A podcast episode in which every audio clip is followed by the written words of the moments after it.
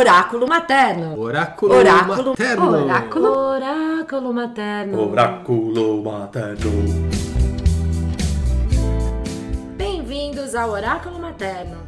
O podcast que vai falar sobre quase tudo que rola na vida após a chegada dos filhos. Siga o Oráculo Materno nas nossas redes sociais, arroba Oráculo Materno no Instagram e Oráculo Materno no Facebook. Vem, com a gente! Salve, salve galera, bem-vindos a mais um episódio do Oráculo Materno! Oba! Viva! Uhul! Vamos lá! Hoje estamos com a Priscila Obassi e com o Bacari. Grande, figuríssima, que agora tá soltinho, já brincando, tomando um leitinho, né? É isso aí, hoje a gente vai conversar com a Pri. Bem-vinda, Pri. Obrigada pelo convite, estou muito feliz de estar aqui. Que bom, nós também. A gente vai aproveitar essa semana aí que a gente tem o, né, o feriado que é da consciência negra, que ainda não é um feriado nacional, um dia será. E vai trocar uma ideia com a Pri sobre essas questões, né, da, do porquê a consciência negra, por que esse movimento é importante. E não falar só disso, falar da Priscila, da tua maternidade, da tua luta como mulher negra e do teu livro de poesia. E a gente tem que bombar essa vaquinha, Pri. Eu ainda não contribuí, mas a gente vai contribuir. Sim, com certeza. Né? Sim. E a gente, enquanto oráculo materno, a gente quer fazer uma contribuição pro seu livro. Então a gente pode começar com você falando quem é você, um pouquinho, né? Quem é a Priscila, esse mulherão que eu tô olhando aqui. Bora! Bora. Beleza, vamos lá então. Eu sou a Priscila, uma mulher negra, artista, candomblessista, que tem muitos sonhos, né? Acho que todos os trabalhos que eu faço, eles têm a ver com a minha com a minha criança, né? A minha criança que sonhava em, em viajar, em ser astronauta. Uau! Irado. Por que, que eu falo isso? Porque eu acho que eu nunca. Eu sempre tive dificuldades de caber nesse mundo que tá posto. Então, todas as, todas as minhas. Todos os meus trabalhos, eles, eles têm essa. Essa pretensão de criar novos mundos, né? Novos planetas, novas Sim. formas de se relacionar, de estar no mundo. Então, eu tenho um trabalho há 12 anos é um grupo de teatro de mulheres pretas que chama Capulanas. No mesmo ano também fui é, estava junto com uma turma que, que, que fundou um grupo que é o Mojá de cultura de cultura afro ameríndia, né, afro brasileira.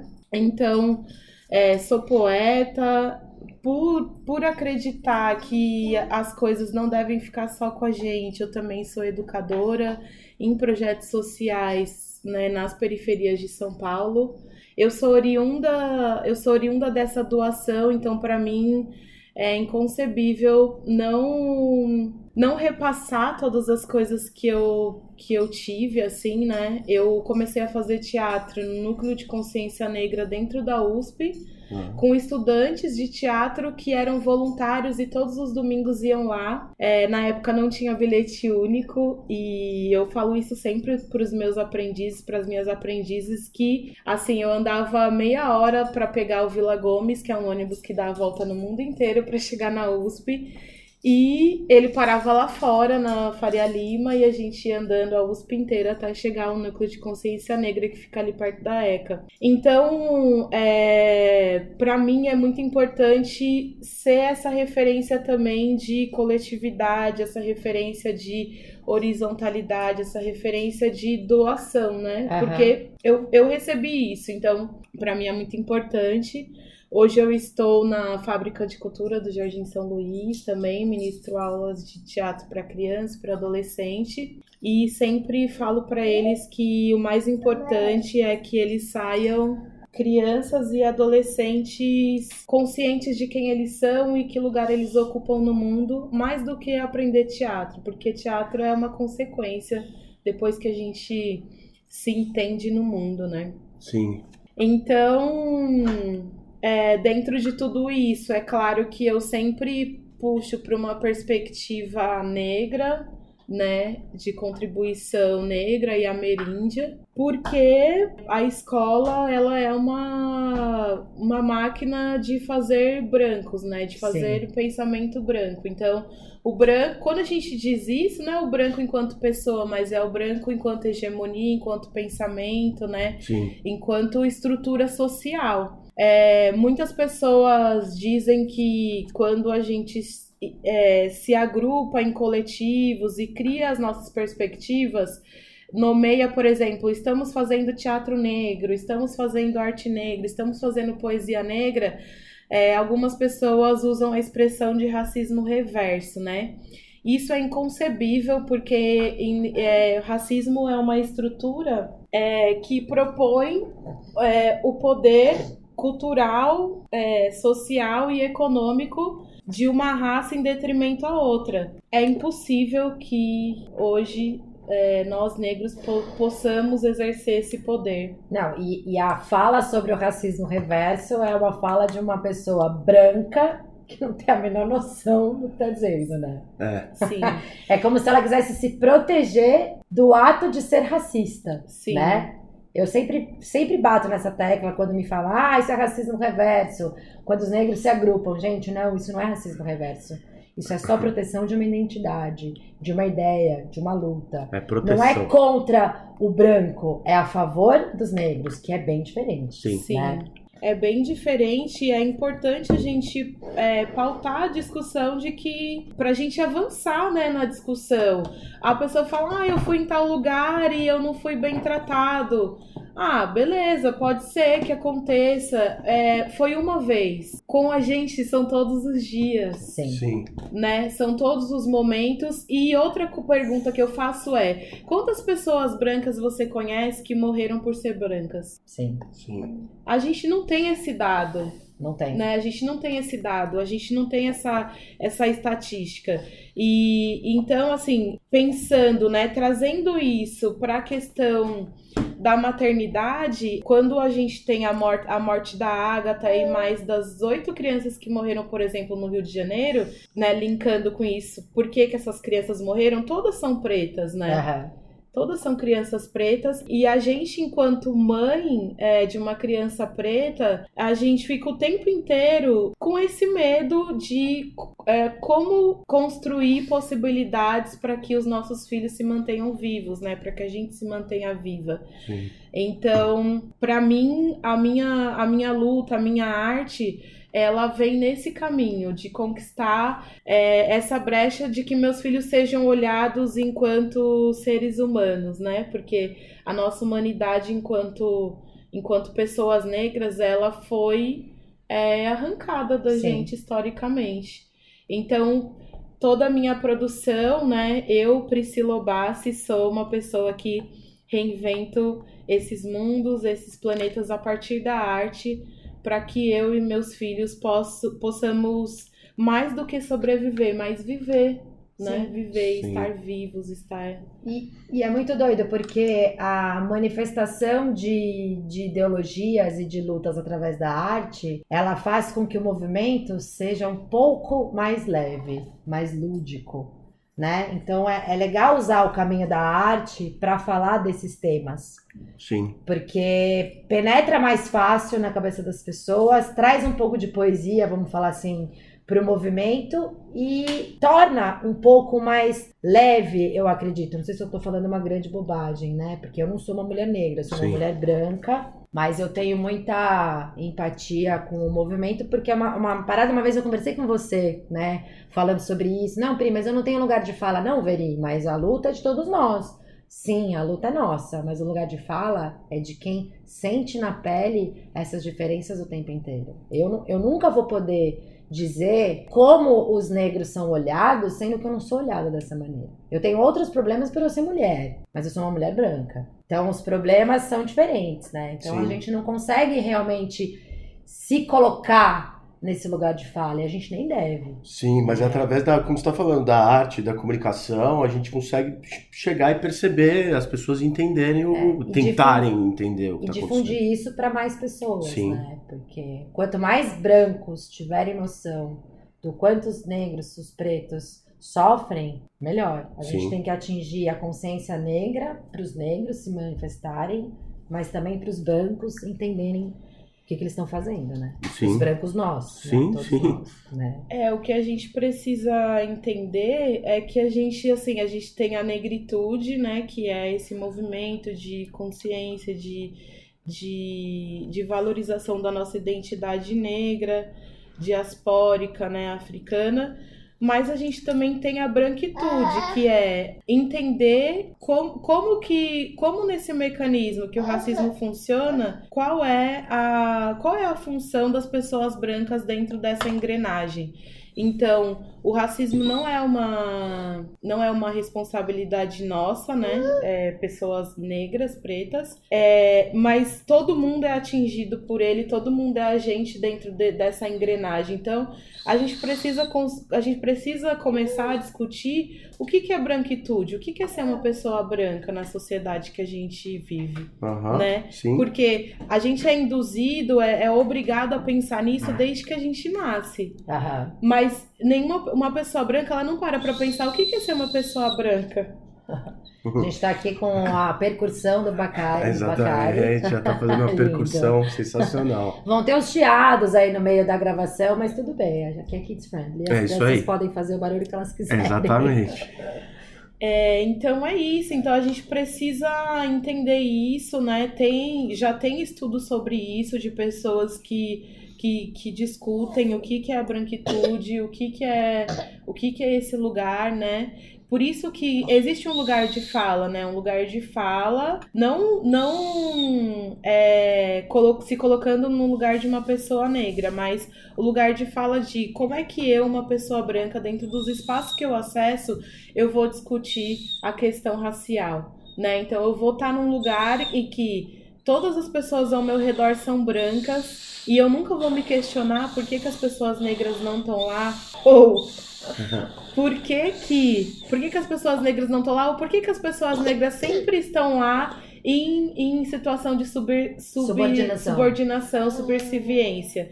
Então a gente tem que se questionar, a gente tem que olhar e falar, não, do mesmo jeito que é, a gente tem aí uma, uma proposição de pensar, ah, só tem homens, então a gente tem que pensar né, em, em- equidade na relação com as mulheres, tem que pensar também nas pessoas negras, nas pessoas trans, Sim. em, em todas as, as maiorias que são minorizadas. Sim. E aí todo mundo precisa é, ser agente desse, desse movimento Claro. mesmo, né? Sim. Na questão do, do- da criação das crianças, a- é isso também, né? Como é que uma criança ela vai é, aprender a conviver, a respeitar crianças negras se isso não tá no, no imaginário, na vivência dela? Se eu não tenho nenhum livro na minha casa que trate é, dessa perspectiva afrocentrada, Aham. né, dessa, dessa perspectiva ameríndia. Então, a- a- todo mundo é, é agente dessa, dessa transformação, né? Para que o seu filho não corra dos meus filhos na rua de madrugada, Aham. eles preci ele precisa ter, ter sido nutrido de, de imaginário de que eles não são bandidos, Claro.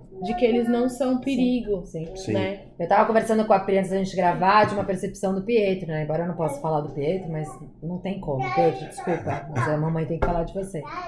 É, o Pietro estudou na Paraisópolis, né? E ele era uma das pouquíssimas crianças brancas da escola, né? E ele veio de Florianópolis, onde você não tem negros. No sul é muito raro você ver negros na escola.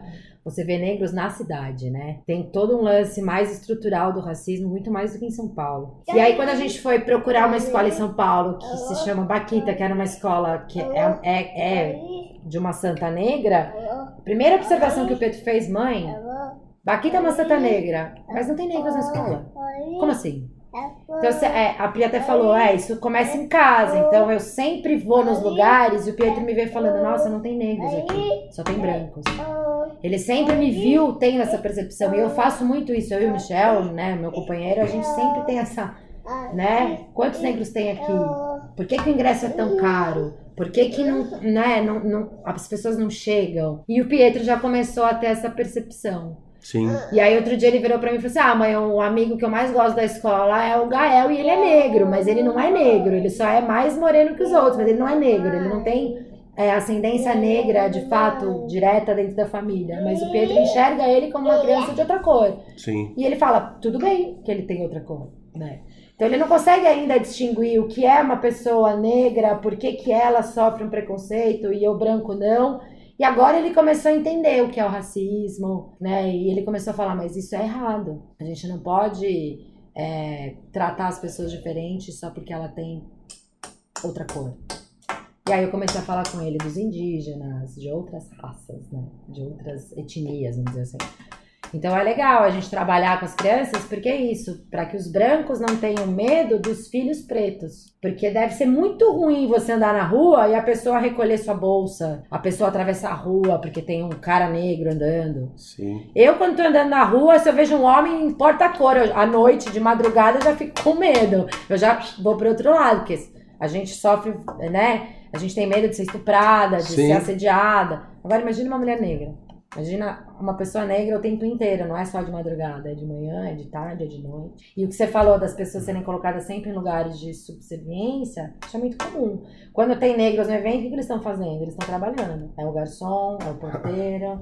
Mas não é o cara que tá lá curtindo, se divertindo, porque ele não tem acesso a isso. Ou até nessas, né, assim, mesmo nessas, nesses lugares de fala, né? A gente tem pessoas que, que, que têm contribuições, que têm estudos, enfim, e que elas não são pensadas, não Sim. são, não são Lembradas. é, lembradas. E aí é, é complicado isso, porque a gente. É, é importante a gente pautar, por exemplo, a gente começou falando aqui do 20 de novembro, né? O 20 de novembro é uma pauta do movimento negro unificado, é uma conquista, e sim, a gente precisa marcar né, esse mês, esse dia e discutir sobre isso.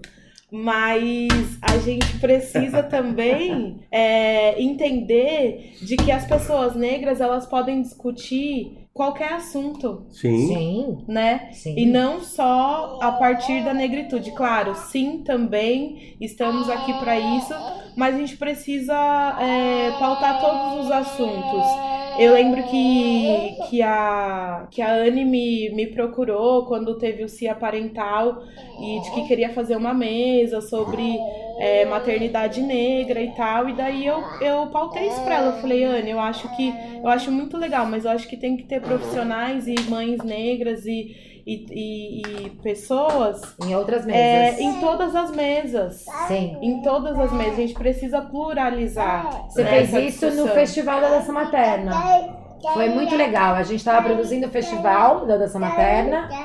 E aí a Pri, a professora da Dança Materna, negra, que milita, né? Ela virou e falou assim, gente, legal. Cadê as mulheres pretas nas mesas? E aí a gente. Ela indicou um monte de profissionais, porque tinha roda de doulas, roda de pediatra, roda de amamentação. Ela falou: pera, vou indicar as minas aqui. E deu certo. E, e em todas as mesas tinha uma mulher preta no- na fala, Sim. no conhecimento, no debate, Demais, né? né? E assim, se não fosse a Priscila trazer isso, a gente não ia pensar nisso. E aí eu Sim. tenho até que te agradecer, porque a partir daquela tua fala, mamãe, Mamãe. a partir daquela tua fala, eu mudei o meu pensamento no todo. Não quer só no evento da dança materna. Eu já tinha um olhar diferente das- dos lugares que eu frequentava, eu fazia a análise, eu já fazia uma análise, né, de quantos negros tem no lugar, o que, que eles estão fazendo, qual é a posição que eles ocupam, se eles estão em lugares de poder ou não, mas eu não tive essa preocupação. E agora eu tenho essa preocupação pra caramba no projeto, no Oráculo Materno. Sempre tô trazendo Sim. a galera, sempre. Essa semana a gente vai falar só sobre isso, né? No portal, no, no, no- na- nas páginas. Então eu te agradeço, porque você me fez ampliar um olhar que talvez eu não tivesse, porque eu não vivo isso todos os dias. Tenho empatia com a causa, não sou uma retardada, não sou uma mulher preconceituosa, mas também não tinha um olhar de, peraí, cadê os pretos na, na composição da mesa, da fala, dos trabalhos? Sim. Né? É, muito, é muito importante. Mas é isso, né? Não basta só a gente se incomodar. É, a gente precisa junto mesmo estar o tempo inteiro é, nessa luta antirracista. Sim, e trazer, e trazer para o restante esse incômodo. Porque Esse como não existe do outro lado, não é percebido, como você falou. Mas eu co- não, é, não é possível que a gente né, tenha uma sociedade estruturada há tantos anos em cima de crueldade e que só a gente seja incomodado Pois com é. isso. Como é que eu não me incomodo de eu ver uma violência na minha cara, eu não vou me incomodar com isso? Sim. Ah, não é comigo? Isso é um descaso social absurdo. Sim. E é uma luta que, meu, eu não sei se a gente vai estar vivo pra ver A- mudar, essa, essa equidade acontecer. Porque a gente precisa sair desse lugar da, da, da culpa, no sentido de assim, que as pessoas falam, ai, meus, é, meus ancestrais fizeram isso, mas eu não faço, eu não sei o quê, mas se você não faz nada, você é conivente, né? O É, o- silêncio. O silêncio o escolhe silêncio lado é um- também. o silêncio escolhe lado, então Né? a gente precisa se posicionar. Claro. Entendeu? Não dá pra ficar é, à mercê, assim, das coisas. Não dá pra falar a culpa é do outro. A culpa é coletiva, é de todo mundo. A gente permite. O silêncio é permissivo. A gente até fez um post essa semana falando disso. Tipo, o seu silêncio político escolhe lado. É, sim. Então não se silencie, porque Viver é um ato político. né? viver é um ato político, ser pai é um ato político, ser mãe é um ato político, ser criança é um ato político, né? É. A gente faz política o tempo inteiro na vida. Não é política partidária, é política de políticas públicas Sim. de questões sociais, né? Então é super. Acho, eu fico muito feliz, assim, Pri, de você ter vindo pra gente falar desse tema. Muito mesmo. Porque eu te acho mulherão da porra, quer dizer, da vulva. Entendeu? sim. né? Tipo, atuante mesmo. Não é aquela pessoa que reclama, que. Ai, não tá dando mais. Não, você tá lá fazendo, conscientizando, passando pra frente. Como você falou, não faz sentido eu ter tanta bagagem e não compartilhar. E não ajudar, especialmente os meus irmãos, né? É, é, acho que acho que é isso, né? Assim, o, o fundamento é é criar essa esse lugar de representatividade, de, de inspiração também, né, para essas crianças, para esses jovens. E assim, a dança materna foi para mim uma um, um movimento de furar bolha mesmo. Eu estudei na PUC, foi super violento pra mim, né? Esses quatro anos que eu passei. Foi, Pri. Muito, muito. Sério? Muito violento. Aqui do lado. né? Aqui, né? Aqui. Não, eu fiquei subindo de carro assim e, e já me deu um tremor, sabe? Esse bairro me. Que loucura. me traz essas memórias e, enfim, são. né, não são não são digeridas, não são Sei. digestivas, sabe? E era que era uma. Artes do corpo. E, enfim. Então, depois que eu saí daqui, a gente construiu o grupo e tal, e eu fiquei muito tempo me fortificando com os meus, com as minhas. Né? Então, eu fazia questão de não estar nos lugares em que é, não tinham pessoas que pensavam como eu, que tinham a mesma identidade que eu. E, e aí, com a maternidade, né, eu, eu cheguei até a dança materna. E assim, aí foi esse exercício de conviver de novo com pessoas brancas. E, e o louco é porque dentro da dança materna, como é uma, uma atividade mais voltada para a classe média, vamos dizer assim, por conta de preço, acessibilidade e tudo mais, você acabou lidando muito mais com mulheres brancas do que negras. Sim,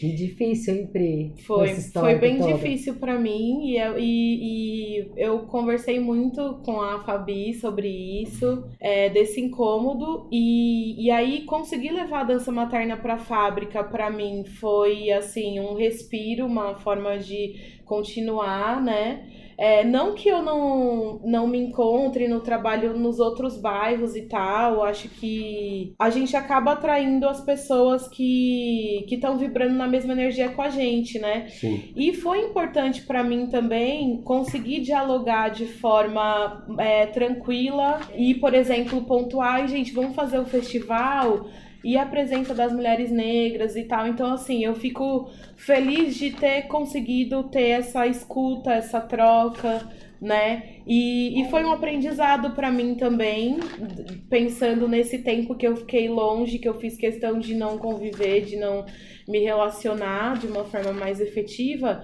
de entender que tem algumas pessoas que estão afim. Tipo, vamos pensar, vamos, vamos rediscutir isso. Então, acho que, que é importante também dizer isso e agradecer também essa escuta. Sabe? Aham. Porque é isso, a gente não, não consegue nada, nada sozinha, né? Sim. É. E é muito louco porque talvez as pessoas não entendam esse ranço, não querem conviver com essas pessoas. Ah, isso é racismo reverso, ela não gosta de branco, então também não gosta de preto. Não, gente, a discussão não é essa. Por que será que a galera se fecha em núcleos de identidade, né, onde as pessoas passam pelas mesmas coisas?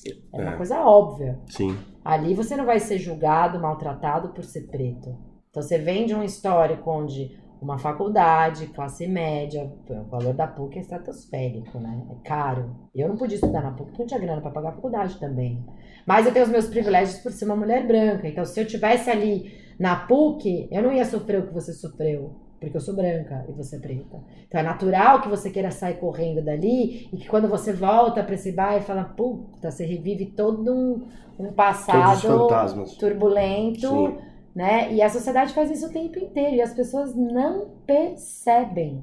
Ou Uma não coisa querem, curiosa. não querem perceber Não querem também, perceber porque é é uma confortável. manutenção de privilégio, Exato, né? Quando a gente me- se a gente mexer na estrutura, é, a gente vai ter que remexer em tudo. Agora, sabe uma coisa muito curiosa que eu, é, que eu vou, vou trazer agora que me veio na cabeça? Eu morei em Floripa quase cinco anos, né? Lá, as empregadas domésticas não são negras, são brancas, loiras, lindas, maravilhosas, para esse padrão do que é de beleza da sociedade. E aí, quando ela fala, ah, eu sou empregada doméstica, o quê? Você é empregada doméstica? Como, só mulheres, como se só mulheres pretas pudessem fazer esse tipo de trabalho. E isso é uma quebra de paradigma fodida pra galera. Porque, peraí, né? E aí rola um preconceito contra aquela mulher branca porque ela é empregada doméstica. Você não deveria estar fazendo esse trabalho. É. Esse trabalho é da mulher preta. Não, Essa gente. profissão, sim. Não, não é assim. E eu achava isso sensacional em Florianópolis. Falei, meu, é um trabalho como qualquer outro. As pessoas estão sem trabalho, as pessoas vão trabalhar com o que podem. E o olhar das pessoas pra isso era uma coisa que me incomodava e me chamava muita atenção. Eu não tenho empregada, né? Mas assim, falava, cara, as minhas amigas, assim, que faziam mestrado comigo, sabe? Eram empregadas domésticas. Que legal, você tá fazendo seu mestrado e tá pagando suas contas. Super digno. Agora, quantas mulheres negras tinham no mestrado lá em Santa Catarina? Nenhuma. Nem É cara, que mesmo nem assim mina. é uma questão de, de escolha ou, de, ou pontual, né? E a condição da mulher preta doméstica é uma questão de gerações, né? Gerações. Eu, o que eu falo sempre, assim, é, que a gente conversa no meu grupo e tal, é que nós, né, cinco mulheres pretas vivendo de arte hoje, pensando que a minha tataravó nasceu na lei do ventre livre, a minha bisavó foi doméstica numa condição quase Nossa, a escrava. lei do ventre livre. Você lembra disso? Que a gente foi naquele, naquela roda de conversa pra Sim. falar da lei do... Fala um pouquinho, Pri, porque a galera talvez não, não saiba É. o que é isso. Isso é histórico. Sim, né? e aí assim, a minha avó também, empregada doméstica a vida inteira no- nas fazendas lá em Minas, e, e eu é, poder hoje ser artista, sabe? Então Que avanço. é um avanço, mas assim, porque teve essa, essa relação dos meus pais pensarem na, na condição do estudo, que agora a gente tá tendo um desmonte, né? Das bolsas, da. Teve Eles querem a- acabar com as cotas. Querem acabar com as cotas, querem acabar com as políticas públicas de, de, De ingresso na universidade. Então, assim, é um regresso, porque a, a única possibilidade ainda não é garantia de nada, porque eu também não, não sou rica, né? Eu Sim. só trabalho um pouco menos e ganho um pouquinho mais, mas também não garante nada Garante o presente. É, garante o ainda presente, não, né? porque a gente, a gente nunca consegue é, é, acumular, né? Então, assim, a minha mãe tem um apartamento que ela comprou que ela mora. Eu não tenho, ai, vou morar numa- na casa que minha avó tem lá sobrando. Eu não tenho. Aham. É sempre eu vou fazer agora para viver agora. A gente não consegue acumular enquanto povo, enquanto é, história familiar Sim. né? Sempre sobrevivendo, sempre ali. Hoje, almocei hoje, jantei hoje, Amanhã a gente vê. amanhã a gente... É. Não, não tem essa coisa de gerações acumularem riqueza. Essa questão do roubo histórico, né? De muitas produções, tecnologias que são pretas, africanas e que não é dado o devido crédito. Né? Então, é por isso que é tão importante a gente, enquanto pessoa preta, produzir os nossos conhecimentos, né? Então, por exemplo, no meu grupo a gente é, tem vídeos, livros, registra. Por isso que eu quero agora escrever esse livro de, De de poesia. poesias. Sabe o que eu quero te pedir? Antes de falar do livro de poesia, fala do, do ventre livre e a gente se despede do André que precisa buscar o filho na escola. Preciso eu pe- termino com a Preciso pegar o. Joãozinho, vocês terminam, mas eu vou ouvir tudo aí depois. Tá? Então, Vai lá, boa sorte, Obrigado. papai. Vai fazer função. Fala um pouco sobre a lei do ventre livre, porque vem da história, né, de que os filhos das mulheres escravas não podiam ser delas, né? Eles eram doados. É, a gente a gente usa o termo é, escravizado, né? Porque quando a gente fala escravo, parece que a pessoa nas- é, nasce nessa condição. Então, a gente usa o termo escravizada. E então, o que, que as- a- essa lei do ventre livre ela previa que toda criança nascida a partir daquela, daquela data, né? Ela era considerada livre. Só que como é que uma mãe ela está na condição de escravizada, ela pare um filho e esse filho é livre, né? Quem vai cuidar desse filho? Ou também, é, e tinha um outro artigo que era da pessoa poder comparar a sua alforria. Então, o que a gente tem com essa lei é um movimento que hoje a gente fala muito de empreendedorismo. O empre- O empreendedorismo, ele é preto e ele é feminino. Porque as quituteiras, elas compraram muitas alforrias delas e de das suas famílias e, e, enfim, é, vendendo coisas na rua, né? Então elas tinham que dar uma parte pro seu pro seu senhor de escravo, mas elas iam juntando, então ela a, a alforria ela era ela era comprada pela, pela quantidade que essa pessoa ela foi comprada, enfim. E, e aí a gente tem uma discussão hoje de que o nosso ventre não é livre até hoje, né? Aham. Porque os nossos filhos são condenados à morte. Seja do, da violência obstétrica, de que as mulheres negras são acometidas majoritariamente, assim, é, no, no, tratamento, ou seja pela morte pela polícia, seja pela, pela nossa morte simbólica, identitária, porque a gente não se reconhece no que é posto como beleza, como humanidade, como representatividade. Então, todas essas questões, elas, elas são mortes, né? Elas são lugares de que a gente não pode ser quem a gente é. Ontem estava conversando com uma amiga contando de uma de uma irmã da Guiné-Bissau que tá aqui no Brasil. É, o cara foi embora para os Estados Unidos, enfim, é, nem vamos falar dele porque Aham. é muito escroto, mas ela foi pro ela foi para pro hospital universitário sozinha, né? Porque ele não foi acompanhá-la. Ela teve uma cesárea.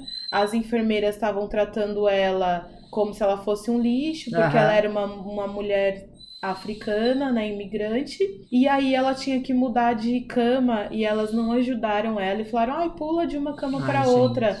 E aí ela, ela ficou ouvindo as enfermeiras falando: "Eu não vou tocar nela, não vou tocar nisso".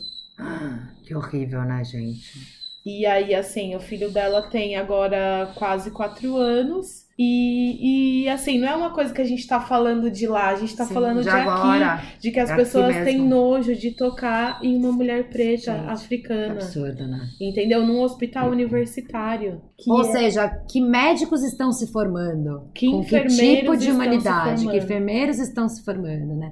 Você ouviu o episódio com as meninas do Maoni? Uhum. Então, é, é, é muito louco, porque o sistema é opressor não só com a mulher que chega para parir, mas com toda a classe que trabalha. Então, você tem técnicos de enfermagem muitos negros, enfermeiros poucos, vai subindo, não tem.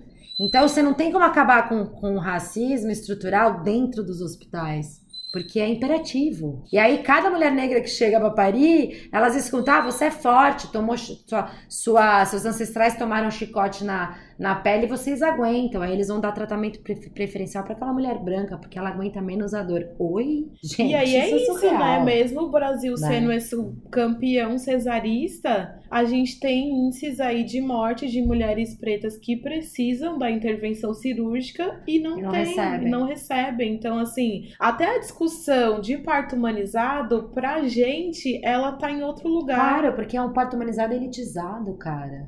Sim, total. Não tem acesso. não tem acesso nenhum, né? Como é que essa mulher ela vai ter É, primeiro que ela não tem nem acesso a essa informação de que isso é possível. Quando a gente fala de parto normal, por exemplo, dentro da minha família, de pessoas que estão ali, né? Elas falam: imagina, você é louca, parto normal. Por quê? O parto normal ele é ligado à violência, aquele corte que depois ela vai sair de lá com 10, 15 pontos, Aham. né? A, a- aquelas coisas de ai, não foi, não foi bom fazer, então agora aguenta. Ai, ano que vem você tá aqui. Todas essas coisas que vão já desde a chegada dessa criança marcando a violência, né? Então, assim, da criança nascer mais clara que a mãe e falar, ah, ainda bem que nasceu, Nasceu mais clarinha." clara, nasceu clarinho. Ah, ainda bem que o cabelo não é igual ao seu, sabe? Então todas essas violências vão marcando o corpo dessa criança. Claro. Meu o Melik, que é meu filho mais velho, ele tem três anos e meio agora e ele já tomou um enquadro com dois anos Oi? e pouco. Sim, Mentira, Pri. no aeroporto de Portugal. A gente não tinha nada de metal. Eu tava grávida do Bacari e magicamente aquela porta apitou. E aí ele tava com uma jaqueta porque tava frio, Apitaram era, a era porta, jane... né? apitaram É. a porta e aí pediram pra eu tirar a jaqueta dele e apalparam ele e assim. E aí é, me revistaram também e perguntaram o que, que eu tinha na minha barriga. Eu falei, um neném. E aí eu tive que levantar a blusa pra mostrar minha barriga de Ah, gestante. então, se você fosse uma mulher branca, você não tinha passado por isso. Isso que é foda. É isso que me incomoda. Porque eu não consigo entender essa diferença, cara. E aí a gente olha, né? A gente olha pro aeroporto, todas aquelas filas, quem são as pessoas que estão sendo paradas? Os negros. Sim, É, igual, igual você vê na rua. Você vê moleque, classe média branca, fumando um baseado, usando droga, tomando enquadro, não. Você vê negros que não estão fazendo nada, com a mão na parede tomando enquadro. Cara, eu- a época que eu morei na Paraisópolis ali do lado, que eu morei na tangente mesmo, e eu me abastecia dentro da favela, né? Eu ia, comia lá, eu ia no mercado lá, eu transitava com meu filho lá dentro, as pessoas falavam, você é louca? Eu falei, louca? Por quê? O que, que vai acontecer comigo? Vão me matar? Imagina, todo mundo sabia o meu nome e tal. E aí eu via essas cenas diariamente. Os moleques do prédio fumando, bonitões ali, causando, com uma arrogância escrota. E a galera voltando da escola, porque na rua da minha casa tinha uma escola, tomando enquadro e mandando abrir a mochila. Os moleques não estavam fazendo nada. Eu olhava aquilo e falava, mano, como assim, brother? Você tá parando o cara porque ele é um moleque preto? É, só por isso. E o policial que tá dando enquadro nesse moleque é outro homem preto. É isso que mais me deixa puta. Eu falo, mano, você, você passou a vida inteira sofrendo isso. Tipo, é um malfeitor, é isso? Mas o que acontece, Veri, é que a gente tem uma política muito efetiva dentro das escolas e socialmente que é o, o- tem uma, uma militante do movimento negro que fala que a gente precisa matar o branco que, que mora dentro da gente. A gente é criado desde criança a se odiar. Então, quanto mais eu tiver dentro desses padrões branca, brancos, é, machistas, classistas, homofóbicos, lesbofóbicos, mais eu vou ser aceito. Sim. Mais eu vou ser aceita. Então, é, a gente produz esse auto-ódio e aí eu preciso eliminar o outro. Porque eles são, ele é um pouco de mim e eu preciso ser aceita. Eu preciso, eu preciso do aval dessa sociedade branca que diz o que é bom e o que é ruim. Então, odiar o, o, o irmão preto é uma forma de suposta aceitação. Sim. Que foda, né? Porque aí, por exemplo, a polícia, ela é uma uma ela tem ali uma não importa a cor de quem tá a serviço dela, mas ela tem um pensamento hegemônico de que é a, o que, qual que é a cor padrão suspeita? É preto, sim. Tanto que aquele cara que foi morto com 80 tiros foi confundido com um ladrão. Só Sim. porque era preto. E Isso é acontece todos isso, os dias. Isso acontece todos né? os dias. Então, a minha, a minha pretensão é pensar esse trabalho que vai conectar esses bebês com a sua ancestralidade, com a sua família. E para as famílias não negras, é, também pensar que esses bebês desde sempre têm acesso a isso e, e, e, e cria essa, essa relação de respeito, né? De que existe outras possibilidades de estar, de ser no mundo. Sim. A hora que estava falando, né, de dos, dos negros nos espaços de poder, nos lugares de fala e tal, me veio aquela fala da Angela Davis, da, da vez que ela, dessa vez que ela veio agora pro Brasil, que ela fala assim, porque a luta é pela igualdade. Mas igual, a gente quer ser igual a quem? Com relação ao quê? A um homem branco, eurocêntrico, blá blá blá blá? Não. A luta negra não é para que a igualdade seja essa. O padrão de beleza do homem branco, é, a, a, o homem branco rico, né? A igualdade, ela pressupõe um outro tipo de valorização, né, Pri? Então, quando a Angela Davis fala isso naquele encontro no Ibirapuera, eu falei, cara, é isso. Quem foi que definiu essa igualdade? Quem é que sabe o que é essa igualdade? É igualdade de direitos, e não igualdade de padrão, né? A igualdade da tranquilidade, você poder sair na rua, de você ter a sua identidade preservada, e não a igualdade, eu preciso me espelhar no Donald Trump, pelo amor de Deus. Ou então naquela mulher branca, magra, tetuda, bunduda, do cabelo liso. Quem foi que falou que esse é um padrão de beleza? E a gente cresce nesse padrão. Eu, você, todas as mulheres e todos os homens. Então imagina assim que pra, pra galera preta, isso deve ser um puta de um problema. Se é um problema para mim esse padrão de beleza institucionalizado, eu imagino para uma mulher preta que tem um cabelo crespo, que não é liso. Uma mulher preta, gorda, Gorda, né? É, é bem lésbica. difícil. Lésbica. Você entende? Fala, mano. Uma né? mulher trans, preta, né? É bem difícil, porque a gente, a nossa subjetividade, né, como eu disse antes, ela não é, é pautada, né? E, e também a nossa construção é, de cultura, de cultura no sentido amplo, né? Porque às vezes a gente coloca a cultura como arte, mas arte é uma das manifestações da cultura, cultura. né? A culinária, o modo de se relacionar, o modo de criar crianças, o modo de falar, é, o modo de se vestir, o modo de, de entender quem quem é Deus, quem são as, as deusas, a relação com o universo. Então, a nossa relação cultural, ela é morta o tempo inteiro. Então, acho que igualdade, né, indo por esse caminho que a rainha Angela Davis disse, é de que a gente possa viver a nossa express... as nossas expressões, conhecimentos e, e- e proposições enquanto povo, né? Enquanto então não é ser igual a, mas é ser igual no direito de ser. Exato, é, é a igualdade de direitos, de, de ser quem vocês quiserem ser. Como ca- cada um tem que ser o que quiser ser, se enxergar como quiser se enxergar. E entender que tem uma diversidade nisso também, né? Porque a gente também acha que tem uma padronização, tipo, ai, todas as mulheres negras, todas as pessoas negras. E não, a gente também tem diversidade. A gente tem diversidade de tom de pele, a gente tem diversidade De tipos de de cabelo. tipos de cabelo, a gente tem diversidade de Tipo de corpo. de corpo, de muitas coisas. Assim Né, como no universo branco, no universo oriental, você tem vários. O japonês não é tudo igual. Sim, aliás, Isso é um eles puta odeiam, odeiam quando eles são confundidos com coreanos ou chineses. E essa identidade ela é mantida e respeitada, né? Quando a gente pensa, por exemplo, na miscigenação e as pessoas têm alguma descendência é, europeia, as pessoas sabem muito bem. Ah, meu avô era italiano, era português.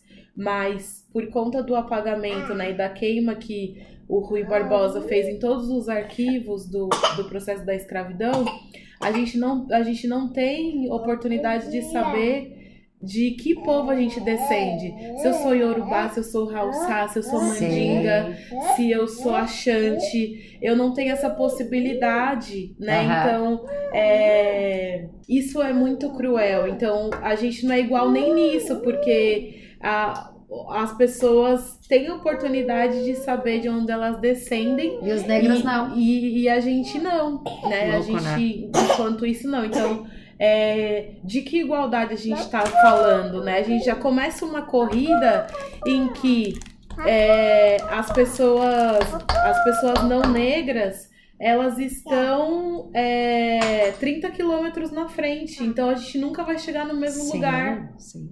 É A gente nunca isso. vai chegar no mesmo lugar. Você sabe uma coisa curiosa? A, a minha família, a minha tataravó, se eu não me engano, ela se apaixonou pelo cocheiro da fazenda na Itália, negro. e ela foi deserdada. E eles vieram pro Brasil. Então, tem uma história dessa. Não sei se é tataravó, se é mais além. E aí, quando começa a discussão racista dentro da família, porque eu sou de uma família classe média branca, então tem essas discussões, eu falo: peraí, gente, vocês não sabem do que é composto o sangue de vocês. Efetivamente. Mas o que marca Vocês têm numa linha ascendente uma pessoa negra de fato muito próxima. Vocês estão falando em racismo? Vocês não curtem? Vocês têm essa discussão? Sabe? E, e isso é muito louco porque na família da população brasileira, da galera do Brasil, isso também tem para um caramba. Você tem negros dentro da sua composição direta, na sua linha hereditária direta, e você não sabe disso, né? Ou Não faz só no questão Brasil, no de- mundo ou- inteiro, ou né? faz questão de não saber, né? Porque o que, é- o que o marcador de racismo no Brasil é a questão do fenótipo, que é a aparência física, Sim. né? Nos Estados Unidos é o- uma gota de sangue. Então, a pessoa que tem qualquer descendência, ela é considerada negra. A Aham. Mariah Carey é considerada negra. Se ela estivesse no Brasil, ela seria branca. Branca. Então, assim, é, então é a questão fenótipa. Então a gente precisa, né, também entender isso, que as pessoas que quanto mais elas estão perto do fenótipo. Quanto mais elas estão perto do fenótipo negro, mais racismo elas vão. é, vão ser expostas, né? Eu, eu sou uma pessoa negra, é, com um fenótipo bem marcado, que é cabelo crespo, nariz largo, é, lábios, lábios grossos, mas o meu tom de pele é claro. Então, o racismo que, que é embutido sobre mim é muito diferente de uma pessoa é, preta retinta. Né? Então, isso é importante também a gente entender. Então, não interessa é, nessa discussão da sua família se tem esse bisavô, esse tataravô, se esse fenótipo não chegou Sim, até não chegou. aqui. Então as pessoas Não se Não, reconhecem. querem saber. E aí, assim, eu não vou discutir isso porque isso não tem nada a ver comigo, né? Porque eu quero me segurar nas heranças é, não negras que eu tenho e manter o privilégio. Exato. Segurar firme ali com todo. com Puxando o gancho dessa história de como a gente se vê e, e a história do, do fenótipo e tal, quando eu fiz o mestrado lá em Floripa, eu fui fazer uma atividade de campo e na, numa disciplina da antropologia. E aí, na entrevista, a gente não pode classificar a cor. A pessoa tem que dizer. Então, você vê aquela pessoa branca que se considera negra, porque no fundo o pai é negro ou a mãe é negra, mas a pessoa é branca. E ela fala, eu sou negra. E aí isso dava um conflito na sala de aula, porque um monte de estudante branco falava assim, meu, o cara, o cara não é negro, o cara é branco, não, o cara é negro. Se ele se considera e se enxerga dessa maneira, não importa a razão, você vai botar no formulário que ele é negro. Ponto. Sim, foi muito importante essa, essa luta né? também de colocar o quesito cor, né, no- nos formulários e tal. E a autodeclaração, porque tinha muito disso também, tipo, das pessoas olharem, ai, não, pra uma forma de elogiar e Ah. de achar que tava fazendo, ai, você nem é tão negro, então eu vou colocar aqui o- Pardo. o, pardo, né, que é o, o papel de pão. Aham. Então foi foi tendo isso. Então é, é importante também essa autoafirmação, né? Eu estudei em escola particular e eu só fui eu só fui saber que eu era clara, uma, uma negra clara, quando eu adentrei os movimentos negros, porque na escola que eu estudava, as crianças brancas sabiam muito bem que eu era preta. E a forma delas de, de exercer o racismo comigo era dizendo que a minha mãe era empregada doméstica. E a minha mãe nunca foi empregada doméstica. É, se fosse também, ok. Exato. Mas assim, a minha mãe nunca foi. Mas pra você entender como que era o mecanismo de entendimento deles. Eu também não sabia exatamente o que aquilo significava, mas é, eu sabia que era uma ofensa, aquilo me machucava e o que que acontecia a minha resposta. Eu não tinha um eu não tinha argumento, então a minha resposta era agressão física. E aí eu era criança violenta da escola. Eu era criança violenta da, da escola. Aham. Mas ninguém nunca olhou pra Por violência que, que você era violenta pra também? violência que eu sofria todos os dias, né? Ô Pri, é, você fez uma vaquinha coletiva, né? Como é que a galera acha? Então, na vaquinha.com.br, vaquinha com K, é, lá quando você entra, você pode escrever o nome do projeto. Então você escreve lá Poesias Pós-Parto entra no link e, E contribui. e contribui com quanto você puder. A vaquinha, é, a pretensão é arrecadar 10 mil reais, né? E a gente tá com 30, 36%, acho que 33%. Faz o quê? Um mês que você lançou Faz um mês. Ela vai até dia 23 de dezembro. Então, será meu presente de Natal. De Natal. Não, vai dar certo. Você vai conseguir os 10 pau, meu. Tenho certeza. Porque tem todo o custo de edição, impressão, né? Sim. E tudo mais. É caro, não é barato fazer um livro Não é Brasil, barato, né? E assim, e o livro ele vai ser lançado pela Oralituras, que é uma editora, é, é a editora da Maite Freitas, que é uma, uma jornalista preta, mãe também, que está iniciando nesse mercado. Então o livro tem todo uma. Um, um fechamento, um alinhamento, né, de, de, de proposição mesmo para discutir maternidade negra, Aham, né? massa. visibilizar essas questões. E onde a galera acha os seus poemas? Você tirou da, da pra, pra fazer a publicação, você tirou tudo, que você tinha, fazia uns posts, É. né? Aí você, você tirou Eu do ar. tirei porque eu tava concorrendo a um edital público que não podia, Não ter podia. publicação. Entendi. Então, galera, tem que esperar sair o livro, porque os poemas da Pri são maravilhosos. E aí agora eu tô dando uma segurada pra, pra Faz bem. pro livro Sem mesmo. spoiler, né? Sim.